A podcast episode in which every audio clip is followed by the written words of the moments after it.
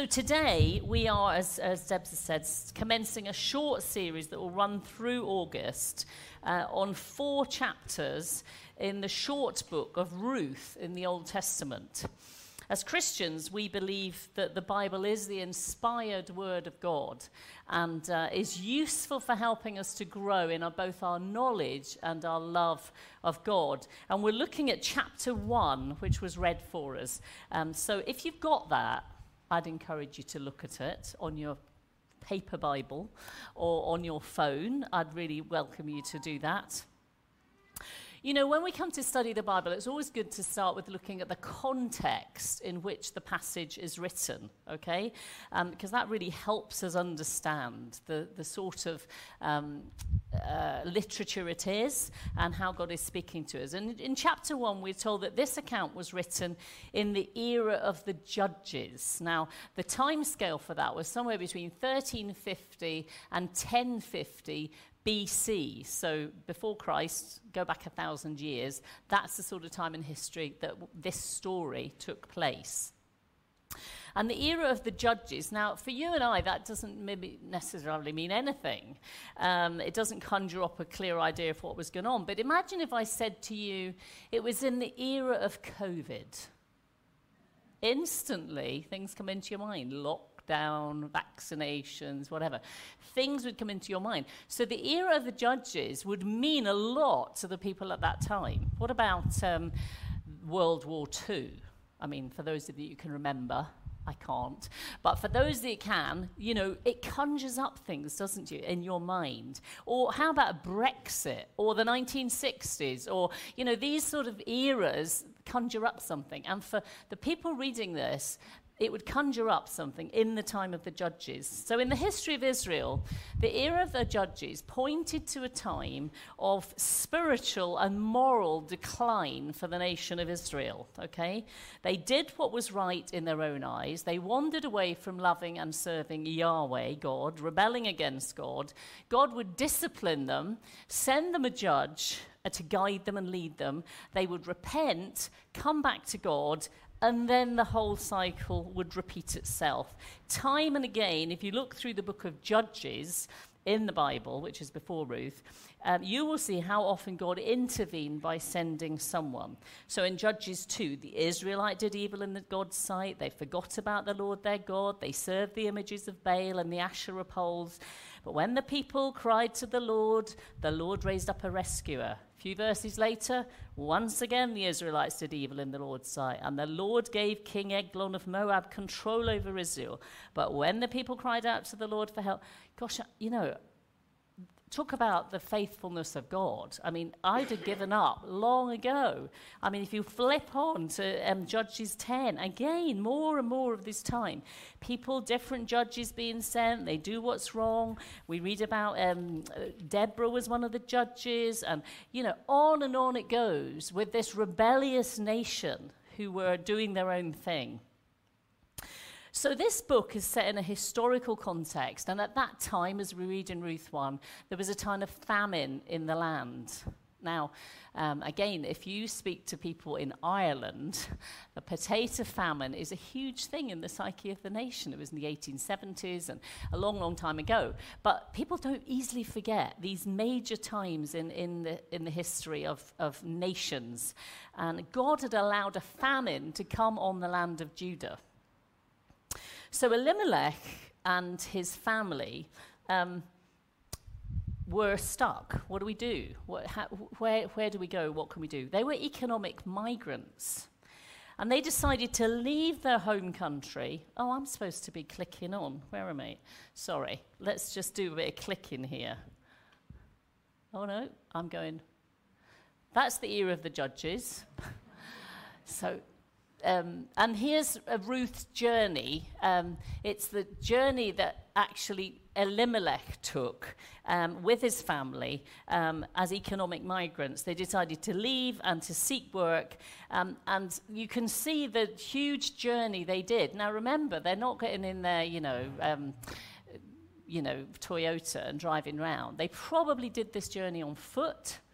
Um, they travel all the way around the Dead Sea and they came down to an area called Moab. Um, you know, some of us are very quick to judge people who come perhaps to our own country or who move across the world in search of work or welfare. But like Elimelech, put yourself in his situation. He's got a young family, there is no food, there is no work, he can't earn. What, what do you do? Would you not set out on a journey? I think I kind of probably would try and think up something. And Elimelech's issue was that I need to get my family around to a place where we have a better opportunity in life. Some, of, as I say, some of us that haven't suffered hardship um, find that might dif- difficult and hard to be compassionate to people in need. So the family trudged in foot, and historically, these folk in Moab, so much further around here, they were descendants of Lot. Now, for some of us, that you'll remember um, uh, Abraham and Lot traveled together, and then they separated and they went their separate ways. And Lot, well, his Lot, came down to this end, and they wandered away from the worship of the true God and they started worshipping idols and false gods. And the, most notably, there was a, a name, a god called Chemosh that they worshipped, and they offered sacrifices to this, to this god. And, and so, in that sense, they were pagans. They'd wandered away, far away from the religion of the Israelites. And yet, Elimelech had made the decision to take his family there because they were desperate for food. So, we have this family in a foreign land. And then the family encounters not three weddings and a funeral, but two weddings of their two boys to local girls, and then three funerals. The father and the two sons die. So we're left with three women. We have Naomi, the immigrant mother, who'd done the journey, and two Moabite younger women, Ruth and Orpah um, who married the sons. So that's the backdrop. And I want us now to zoom in really on two key characters in this book, as we'll see in the next few weeks. This was Naomi and Ruth. And in this chapter, we're introduced to um, these two women. And I'm going to suggest that they are a believer who doubted and a pagan who believed. So let's consider Naomi, the Jewish mother.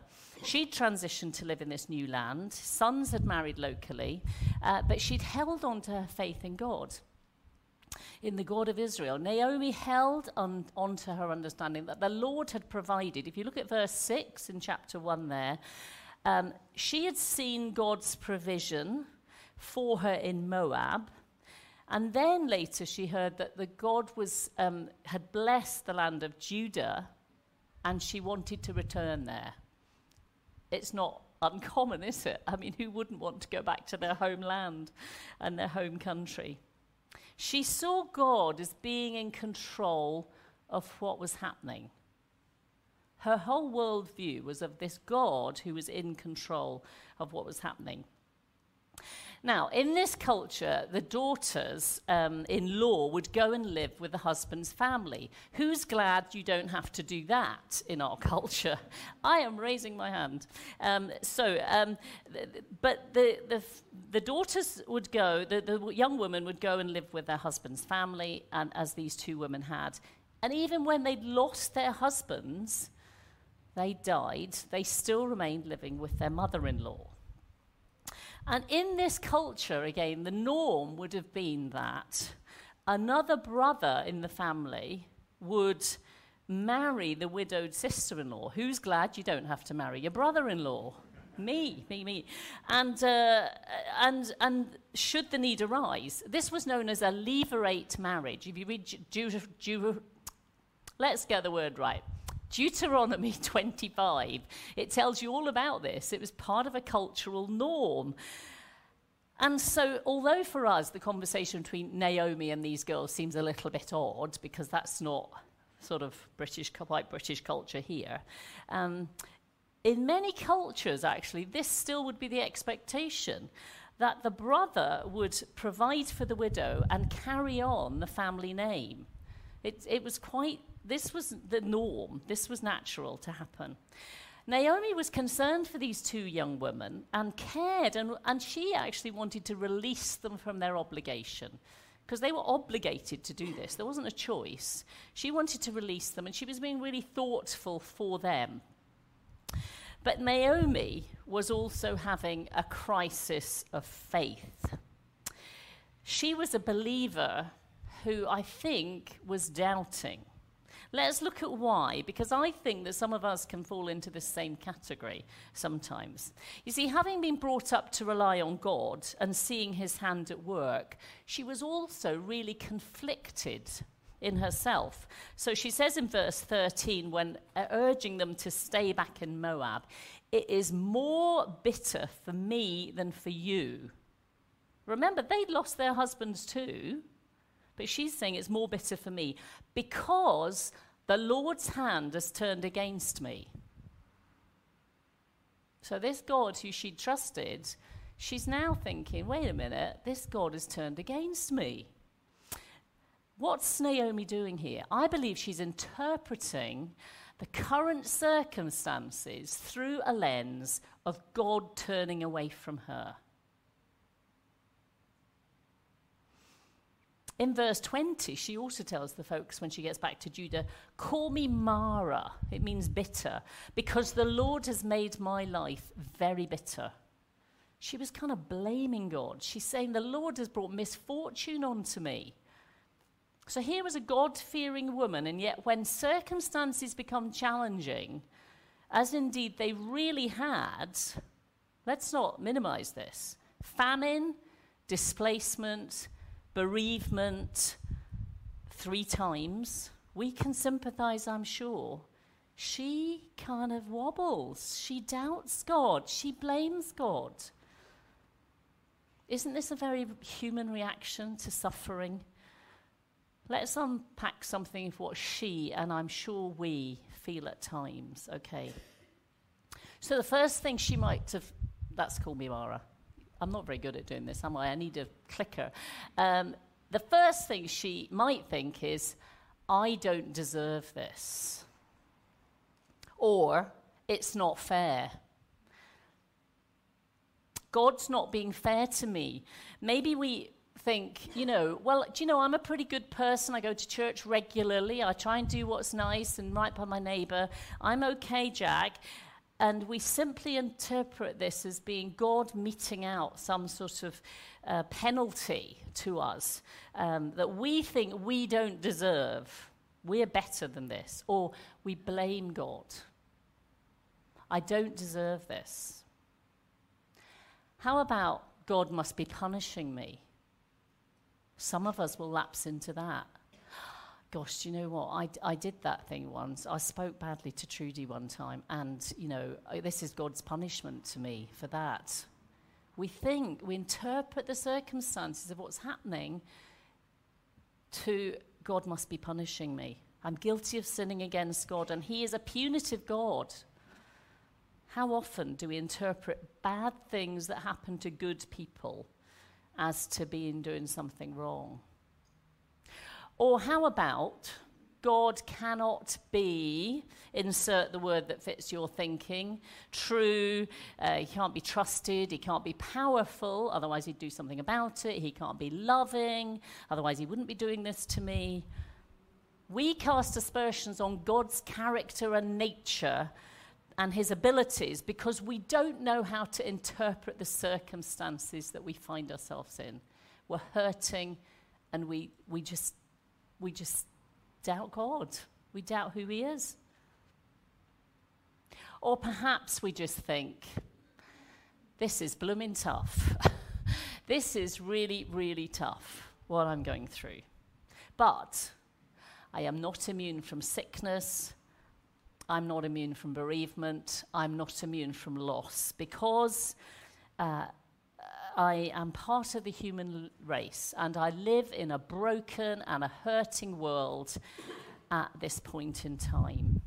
Maybe that's a more mature or a bigger picture response to it to understand in the context of history and that God doesn't instantly just whip us up out of the situation that we're in. I wonder which one we might go to in our minds when bad things happen to good people. I'm sure we all go to some of those sometimes. When things don't go the way we expect or hope or plan for.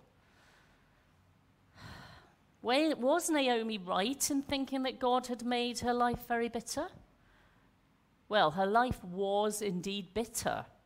She had experienced huge loss. But had God made it that way? Well, he certainly had allowed it, hadn't he? He had not prevented her husband or her sons from dying or had provided food before she ever had to leave Judah. So, a believer she was, she even saw that God was providing now for Judah, but she was tempted to doubt God, to feel bitter towards God. I wonder if you're in that place today. Maybe you are railing against God for what He has allowed, for not whipping you out of those difficult situations that you're facing. As we go through the book, oh, these books over these four, next four weeks, you will see God unfolding this story, His bigger picture, the lessons He was teaching, His provision. So, guys, hang in because we'll see a bigger picture of God at work here. If you're tempted to despair, to give up on God, to blame God, can I just suggest one or two things that might encourage you? Um, firstly, be honest with God. Don't pretend you're not feeling bitter or angry or hurt or twisted up inside.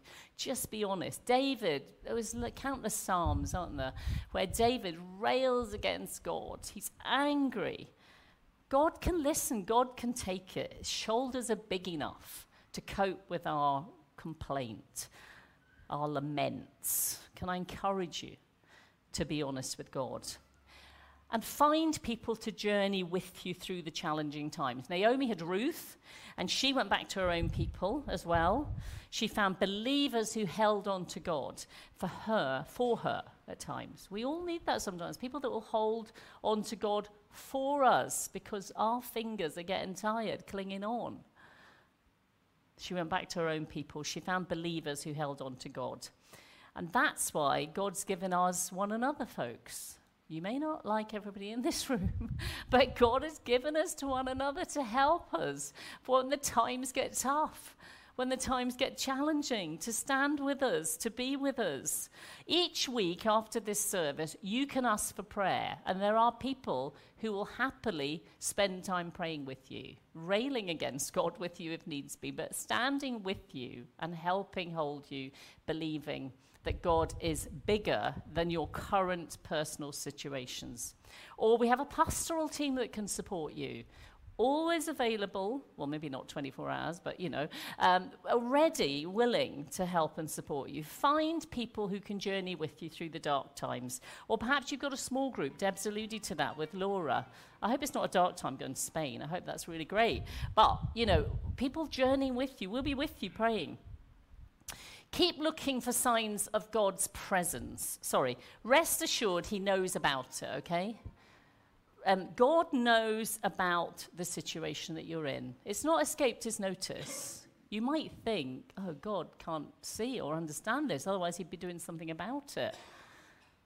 God knows about your situation. There's a lovely little book, and it's called His Thoughts Said. That's like us speaking, and His Father said, and what God might respond. It's written by Amy Carmichael, who was a lovely old missionary to India many years ago, somewhere called the Dohnavur Fellowship. And there's just little passages here. This book is so old. It's uh, Fee McLaughlin, October 76, okay? So that's quite a while ago. Um, but this little book has been with me on my journey. And in this book, the person, me, her, whoever, said, But what of tomorrow? And the father said, Don't fear. No evil shall be sent to meet thee. But the son knew that trouble might be sent to meet him. And his father said, Listen to these lovely words. Before the trouble can meet thee, it's old, it must pass through the brightness of my encompassing presence.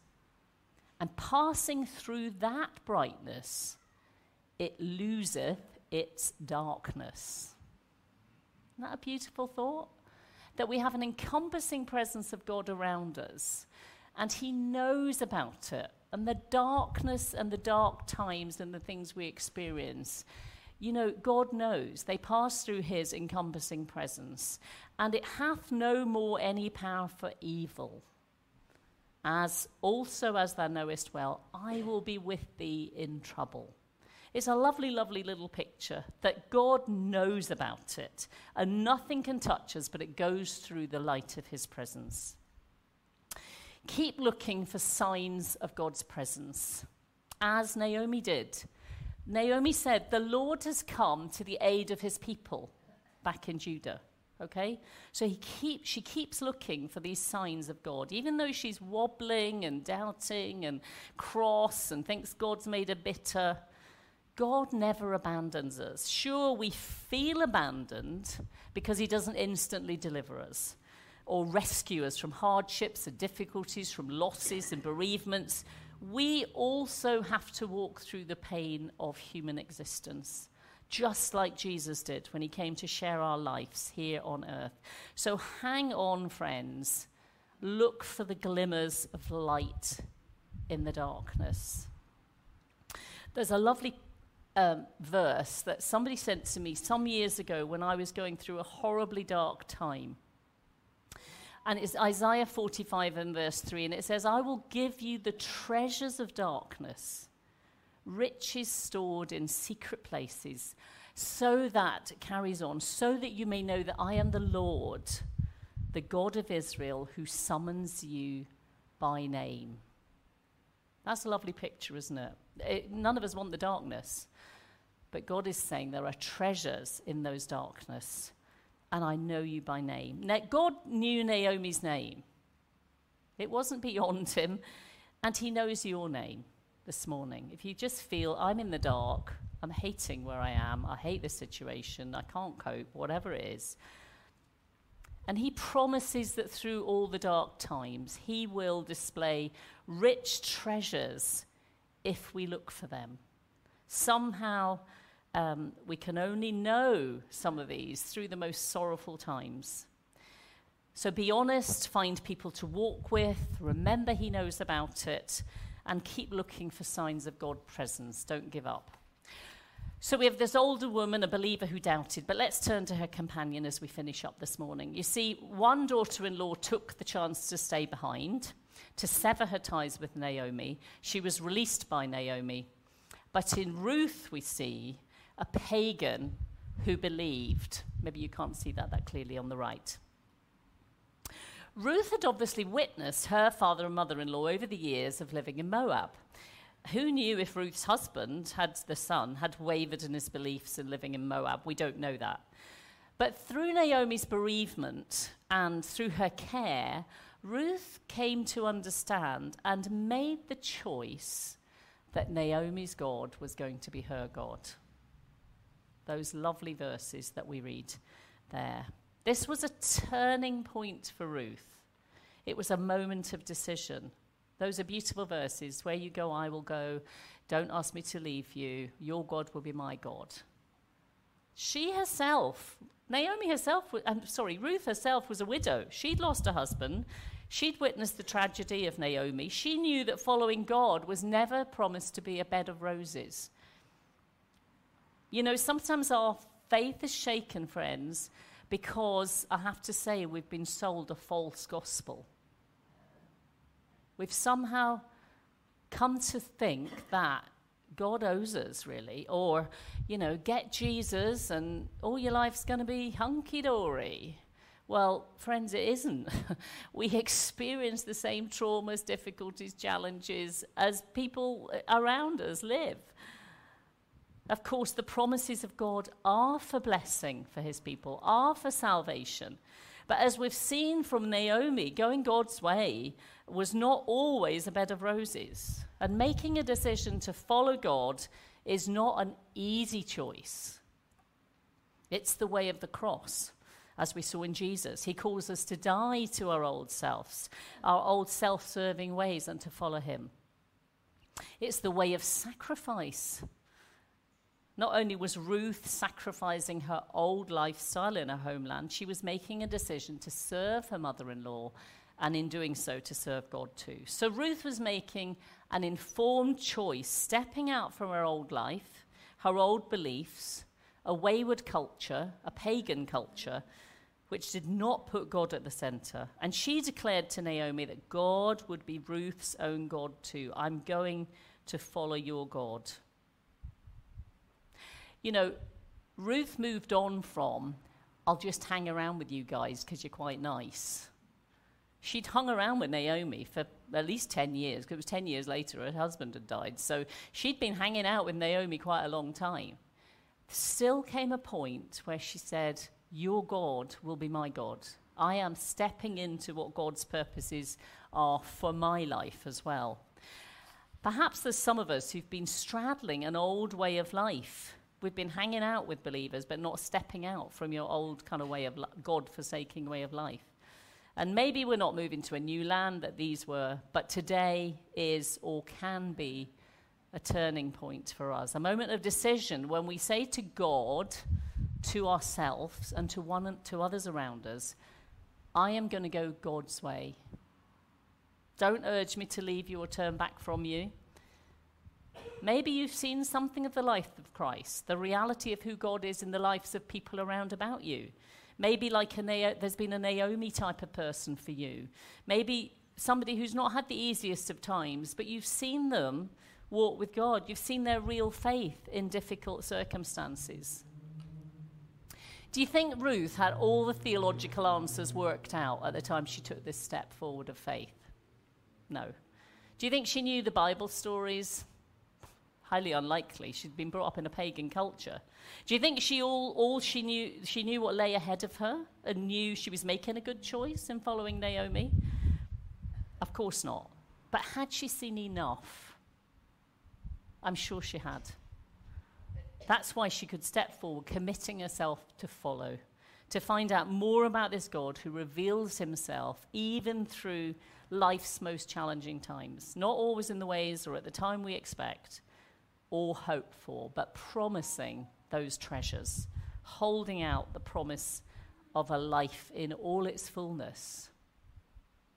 There's a lovely picture in Zechariah um, of um, where people come and take hold of the hem of a Jew's garment. It's a lovely picture and says, Let us go with you because we've heard that God is with you.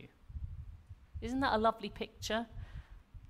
Ruth was taking hold of Naomi's hem, saying, I've seen that God is with you, and I want to be there too. She wanted to be there too. Maybe this morning you feel like you're a Naomi.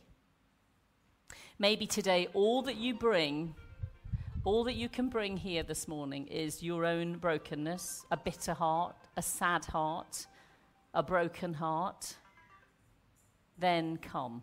This is the place to come. Jesus said, um, Come to me, all you who are weary and carry heavy burdens, and I will give you rest. Come today, lay them down. Lay down that bitterness, the brokenness, the aloneness. He promises treasures in the darkness, rest for the weary, but not necessarily miraculously changed circumstances when you go home at lunchtime. Or maybe you're a Ruth. You don't know a lot, but you want to trust. You're wanting to follow. You're wanting to go where God leads you. And today, He invites you to come and to follow. Tell someone, tell somebody if you're taking that step of saying, God, I want to go. Your God is going to be my God. I'm going there. You will never regret, friends, wholly giving yourself to God. You will never regret it. He never promises the whole journey will be easy, but He does promise you His presence. You will never be alone. Let's pray.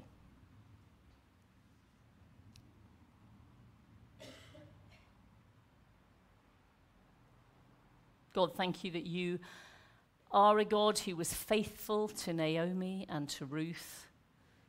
Thank you for what we learn from your word. Father, we pray that we will be like those women who say, I will go with you. I want you to be my God. I want to stay faithful to you even when it feels dark. I want to find treasures in the darkness. So help us, God, this week, in all that we face, to hold on to you as you hold on to us. Father God, we thank you for one another, that we can stand with one another, even in the darkest times. We praise you in Jesus' name. Amen.